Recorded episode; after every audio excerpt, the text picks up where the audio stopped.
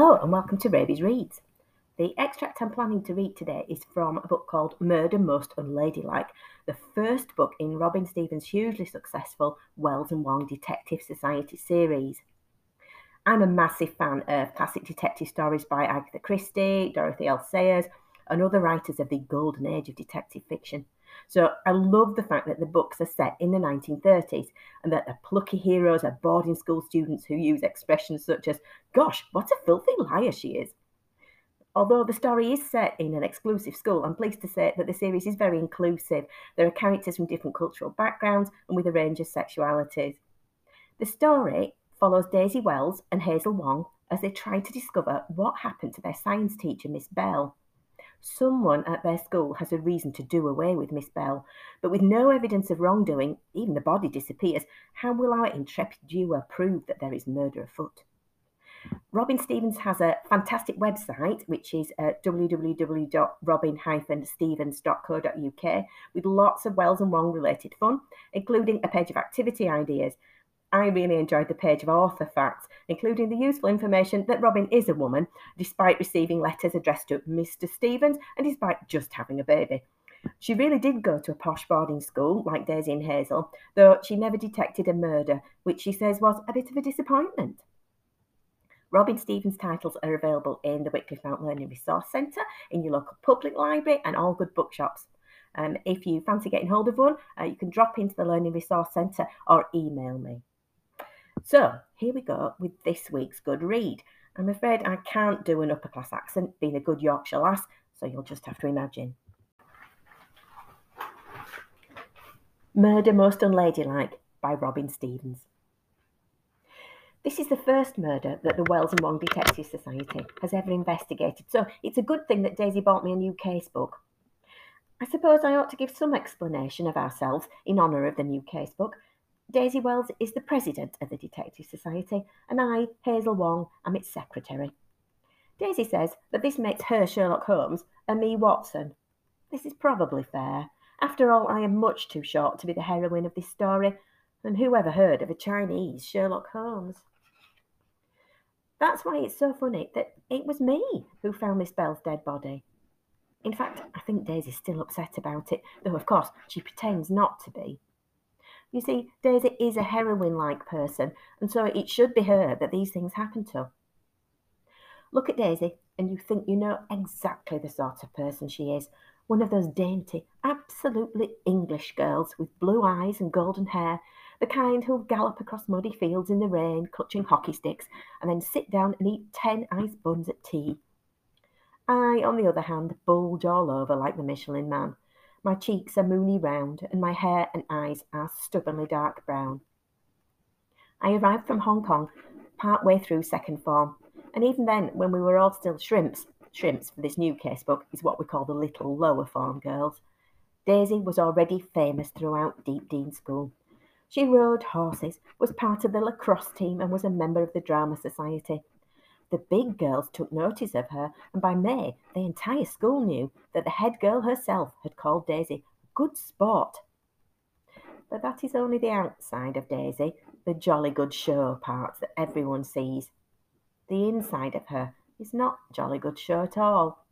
Took me quite a while to discover that.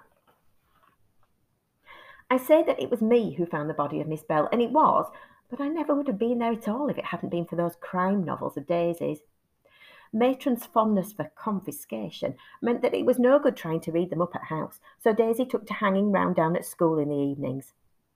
She joined the Literature Society, slipped a copy of Whose Body between the pages of Paradise Lost, and sat there peacefully reading while the others talked. I joined too and sat at the back of the room, writing up my Detective Society case notes. Everyone thought I was writing poetry. It was after Litsock, on Monday the 29th of October, that it happened. After school societies end at 5.20, but afterwards Daisy and I hung back in the empty form room so that she could finish The Man in the Queue. Daisy was absorbed, but I was jumpy with worry that we might be late for dinner up at house and thus incur the awful wrath of matron. I looked about for my pullover and then remembered with annoyance where I'd left it. Bother, I said. Daisy, my pullover's in the gym. Wait for me, I'll just be a minute. Daisy, nosing her book as usual, shrugged vaguely to show she'd heard and continued reading. I looked at my wristwatch again and saw that it was 5.40. If I ran, I'd have just enough time, as getting up to house from Old Wing entrance takes seven minutes, and dinner is at six o'clock exactly. I pelted along the empty, chalk smelling corridor of Old Wing and then turned right down the high, black and white tiled library corridor, my feet echoing in the hush and my chest heaving. Even after a year at Deepdean, when I run, I still huff and puff in a way that rude Miss Hopkins calls determinedly unladylike. I passed the mistress's common room, the library, Mr. McLean's study, the woman's cubby, and the hall, and then turned right again onto the corridor that leads to the gym. There's a school legend that the gym is haunted by the ghost of Verity Abraham. When I first heard it, I was younger and I believed it. I imagined Verity all bloody, with her long hair hanging down in front of her face, wearing her pinafore and tie, and holding a lacrosse stick. Even now that I'm older and not a shrimp anymore. just knowing that I'm on my way to the gym gives me the shivers. It does not help that the gym corridor is awful. It's packed full of dusty, broken bits of old school furniture that stand up like people in the gloom. That evening, all the lights were off and everything was smudged in murky shades of grey and brown. I ran very fast down the corridor, pushed open the door to the gym, and glumped in, wheezing. And there, on the floor, was Miss Bell. Our gym, in case you've not seen it for yourself, is very large with bars and beams all folded up against the walls and wide glass windows. There's a terrifyingly high up viewing balcony on the side nearest the main door, and a little room under that for us to change and leave kit in, which we call the cupboard. Miss Bell was lying beneath the balcony, quite still, with her arm thrown back behind her head and her legs folded under her. In my first moment of shock, it did not occur to me that she was dead.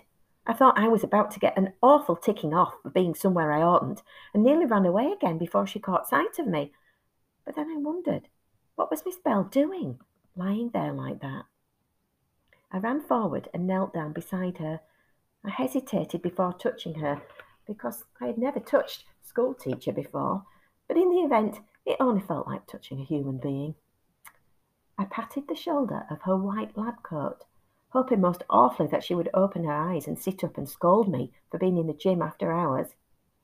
But instead, my patting made Miss Bell's head loll away from me.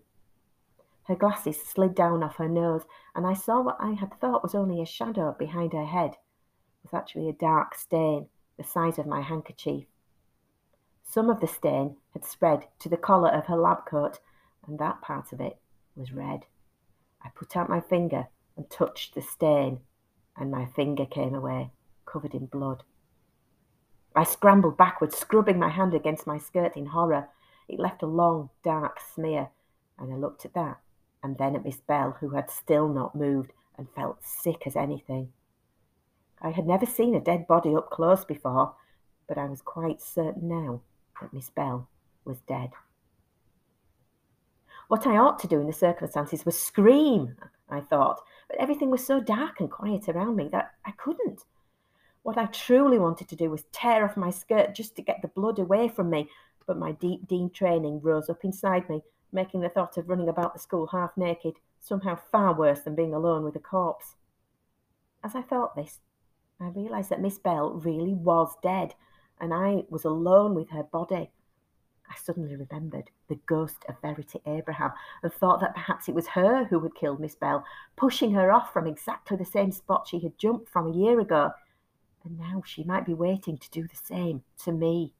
It was silly and childish, but all the hairs prickled up on the back of my neck. And Deepdean training or no, I jumped to my feet and ran out of the gym as fast as I could, as if Miss Bell was going to leap up and run after me.